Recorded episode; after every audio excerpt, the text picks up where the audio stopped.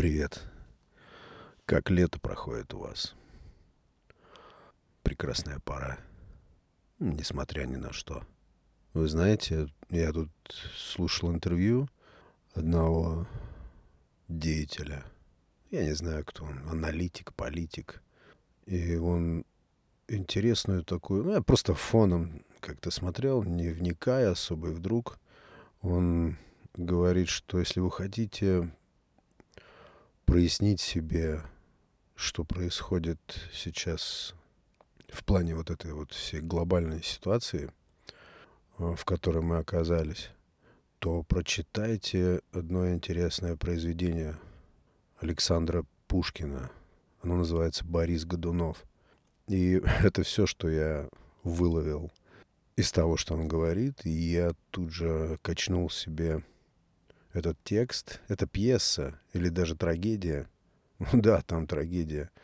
И вы знаете, прочитал на одном дыхании. Я вообще не люблю читать вот эти пьесы с каким-то там описанием сцен, ну чисто для театра. Почему-то этот формат мне чисто визуально плохо дается. Трудно мне потреблять э, такой текст. Но здесь я увлекся очень так прям горячо.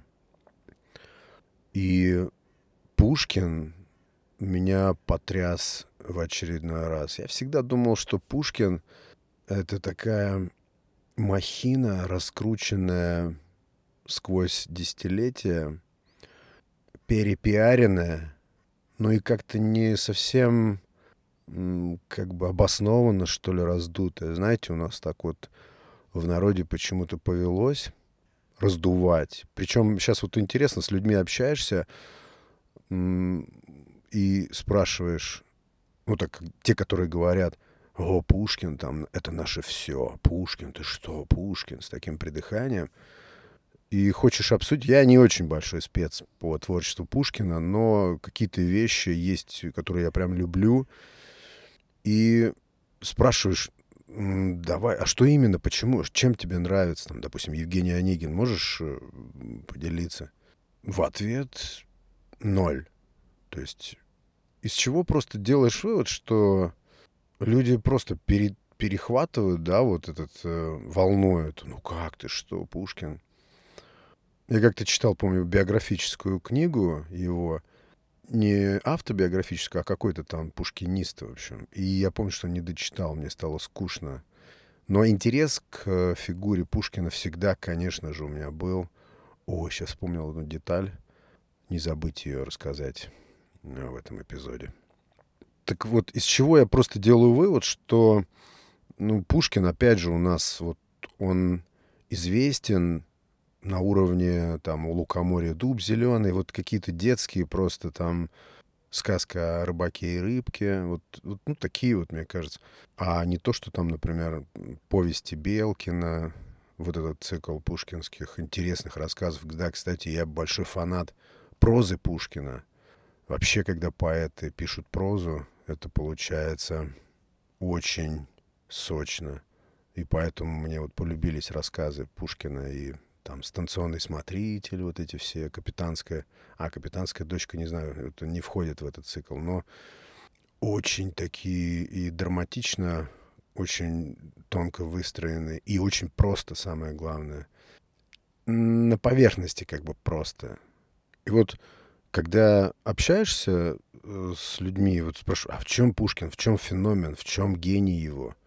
И вот повторюсь, да, обычно вот слышишь такой, ну как, ты что, о чем ты говоришь, это же Пушкин.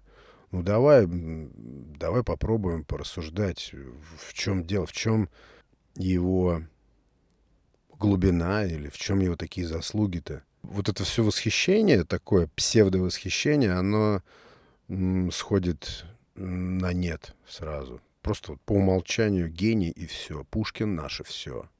Без каких-то вот объясняющих обстоятельств. И я решил погрузиться в повесть, повесть, в пьесу Борис Годунов. И знаете, что меня потрясло? Я уже не первый раз такое наблюдение делал, ну, про то, что, типа, там, история повторяется, что не только в нашей стране, но и вообще все происходит такими, может быть, только у нас паттернами, то есть какими-то историческими циклами. И причем, знаете, поразительно, что повторяется, ну, буквально, прям вот зеркально повторяется. Меня потрясло эти 58 страниц, ну, мобильных. Я неотрывно просто дочитал до точки. И я не то, что ответил себе на какие-то вопросы, терзавшие меня, я просто успокоился, вот, наверное, так, по поводу ну, всего того, что происходит. Я не буду здесь... Горстка прекрасных людей, слушающих мой подкаст, прекрасно понимают, о чем я говорю. И здесь нет двойственных толкований. То есть у тебя в душе на эту тему все как бы устаканивается. Да, возникает, конечно, не буду скрывать ощущение безысходности, что мало того, что все повторяется точь в точь, ты вот как букашка какая-то, просто единичка. Все, что тебе остается, это удивляться, изумляться, поражаться, ужасаться и без какой-либо возможности на это как-то повлиять. А если у тебя и возникает соблазн повлиять на все это, то это глубочайшее твое заблуждение, наверное, лишающее тебя какой-то жизненной энергии. Я был потрясен тем, как накладывается э, события 16-17 веков к текущей нашей обстановке. Это просто какой-то сюрреализм. И вот в такие моменты, ну, такой, конечно, реверанс Александру Сергеевичу просто неизбежен. То есть и потрясающий художественный взгляд. Вот вы знаете, посмотришь, вернее, почитаешь исторические какие-то факты сухие, просто расклады читаешь, историка, да, историк, он беспристрастен и или мало вкладывает какого-то пристрастия или занимает э, чью-то сторону, если он, конечно, не занимается там апологетикой, воспевая кого-то конкретно, то в основном это какие-то сухие такие канцелярские тексты, скучные. И, но когда на историческое событие смотрит художник, как вот здесь Пушкин, и рисует эти исторические события, пропуская вот их через свой художественный взгляд,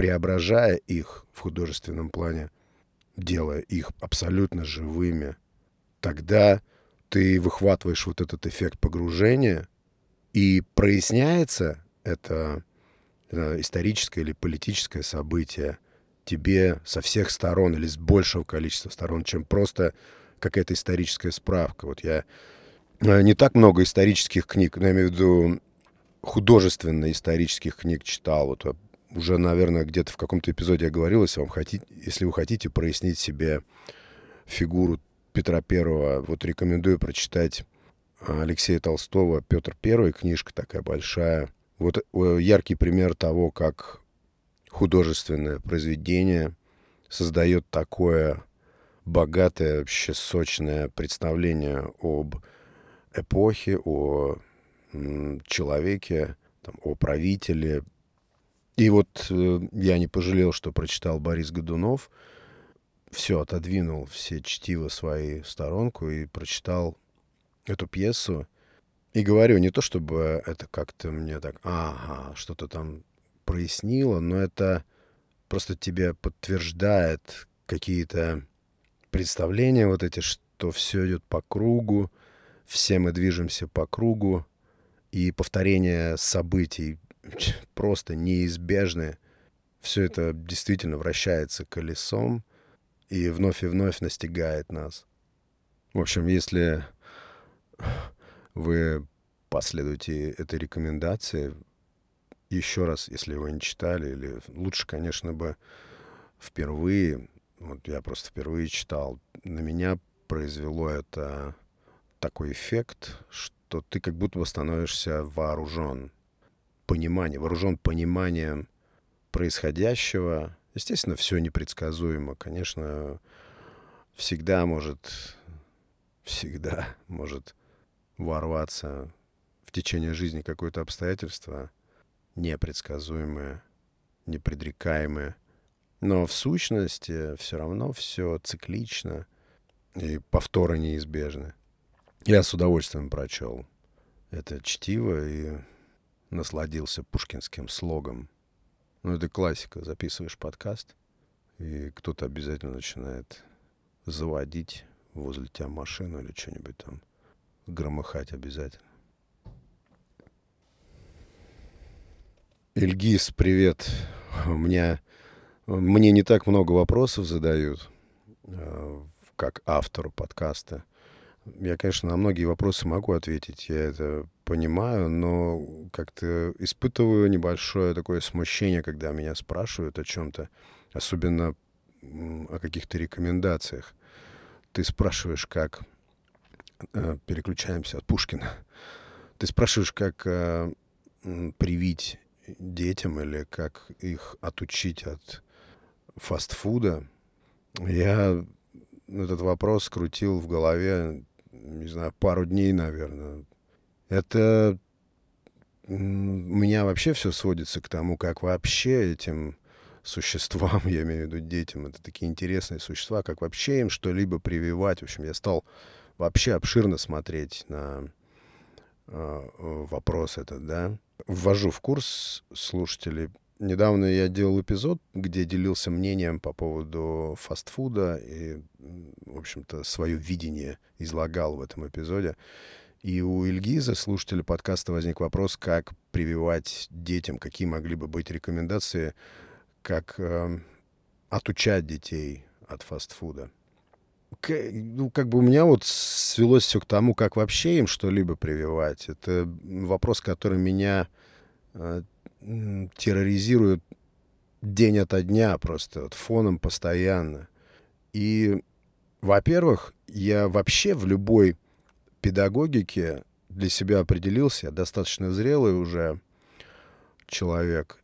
Не существует никакого более совершенного метода, ну это первое, что базовое, более совершенного метода чему-то научить детей или кого-то вообще чему-то научить, кроме как личный собственный пример. Ты, по-моему, об этом и говоришь.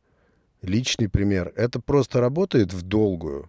Это не происходит сразу. Вот ты, допустим, перестал, ну, отказался от какой-то вредной привычки, и дети по щелчку тоже это все копируют. Нет, это может произойти через какое-то время, может даже через какие-то месяцы, они обязательно начнут это перенимать. Если ты для них авторитет.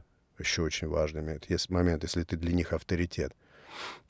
Это еще одна большая ветка, а еще одна большая тема. Ну, ветка рассуждений в смысле. Вот, то есть первое — это собственный личный, яркий, спокойный пример. Просто даже судя по себе, если тебе продемонстрирован яркий, ясный, твердый пример, то перенимается этот навык очень легко. Но что касается детей фастфуда, тут вторгается в вопрос вездесущий, вообще беспощадный современный маркетинг, который доставляет им в уши, в глаза все, что им не нужно, и очень сильно куда-то там на подкорку воздействует им. И этому очень сложно противостоять, неважно, Тут на самом деле взрослый или ребенок, неважно какого возраста.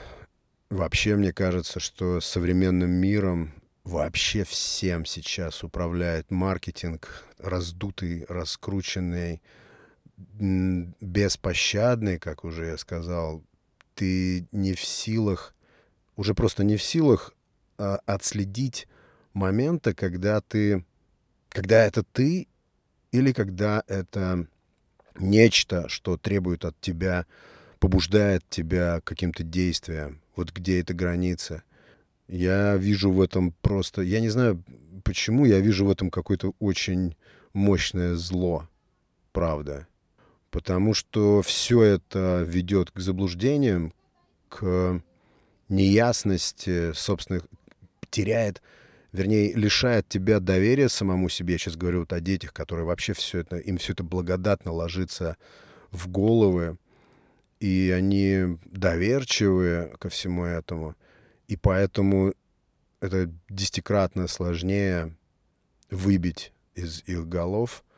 И я стараюсь, к примеру, если перейти уже к прикладным вещам, я стараюсь э, быть правдивым, я стараюсь говорить о любых вещах э, так или в том ключе, какие эти вещи есть, каковы они вот в сухом остатке, как оно обстоит. То есть, если разрушает, например, желудок и ведет к каким-то заболеваниям, да, пищ... Э, органов пищеварения, вот этот самый знаменитый безалкогольный американский напиток, раскрученный, самый раскрученный номер один, да, напиток, я об этом рассказываю.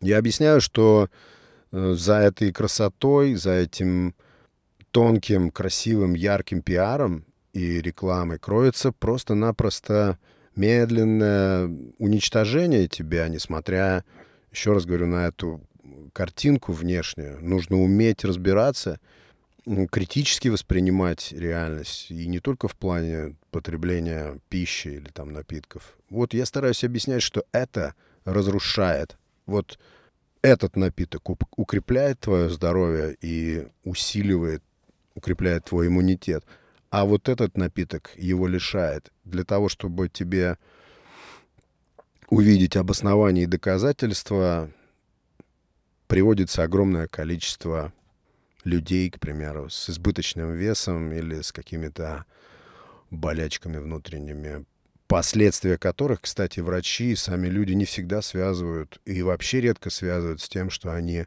едят. То есть, знаете, вот именно прямота, напрямую объяснять вещи, напрямую, без прикрас, без сдабривания этих объяснений какими-то условностями. Нет, все как есть. Вот как, как есть в русском языке понятие «голая правда». Вот лучше не придумаешь. Вот эти вещи, мне кажется, они... Это все не сразу работает, но со временем это находит отклик в детях, да, и создает влияние. Такое объяснение, вот по методу, да, вот выражение этой голой правды, оно намного эффективнее, чем любой запрет. Всем нам известно, что как только мы слышим запрет, вообще возникает какое-то понятие запрет, то тут же у нас запускаются процессы, вопрошающие, почему, э, что происходит, почему мне это запрещено. И вторым шагом эти процессы идут к тому, как этот запрет нарушить. Запрет не дает ничего. Так я вижу, так я думаю, вот так я действую. И тогда они, эти су- существа, эти дети, это я так называю, просто с иронией, да, они тогда начинают этот метод применять и к другим каким-то областям. Я так хочу верить, надеюсь. Э, то есть вот эту разборчивость. Разборчивость, она очень важна. Только разборчивость и вот этот вот метод отделения того, чем пытаются наполнить твою голову, от того, что ты действительно решаешь в нее впустить, вот этот метод, только он и работает, что в отношении взрослых людей, что в отношении детей. Вот если коротко, наверное, то это вот так. И спасибо тебе большое за вопрос. Спасибо большое вообще всем, кто задает вопросы. Я, конечно, говорю немного так смущаюсь, но действительно потом я себе отвечаю на это смущение, что я знаю, да, я в этом разобрался, в, собственно, в себе, и многие такие проблемы порешал, многие зависимости позади, и поэтому, конечно, я могу что-то отдельное рассказать на эту тему. И смущаться перестаю. Спасибо большое, друзья, за внимание. Это был 215, по-моему, эпизод «Несу подкаст». Подписывайтесь, подпитывайтесь. Это был Александр Наухов и Несу подкаст. Пока.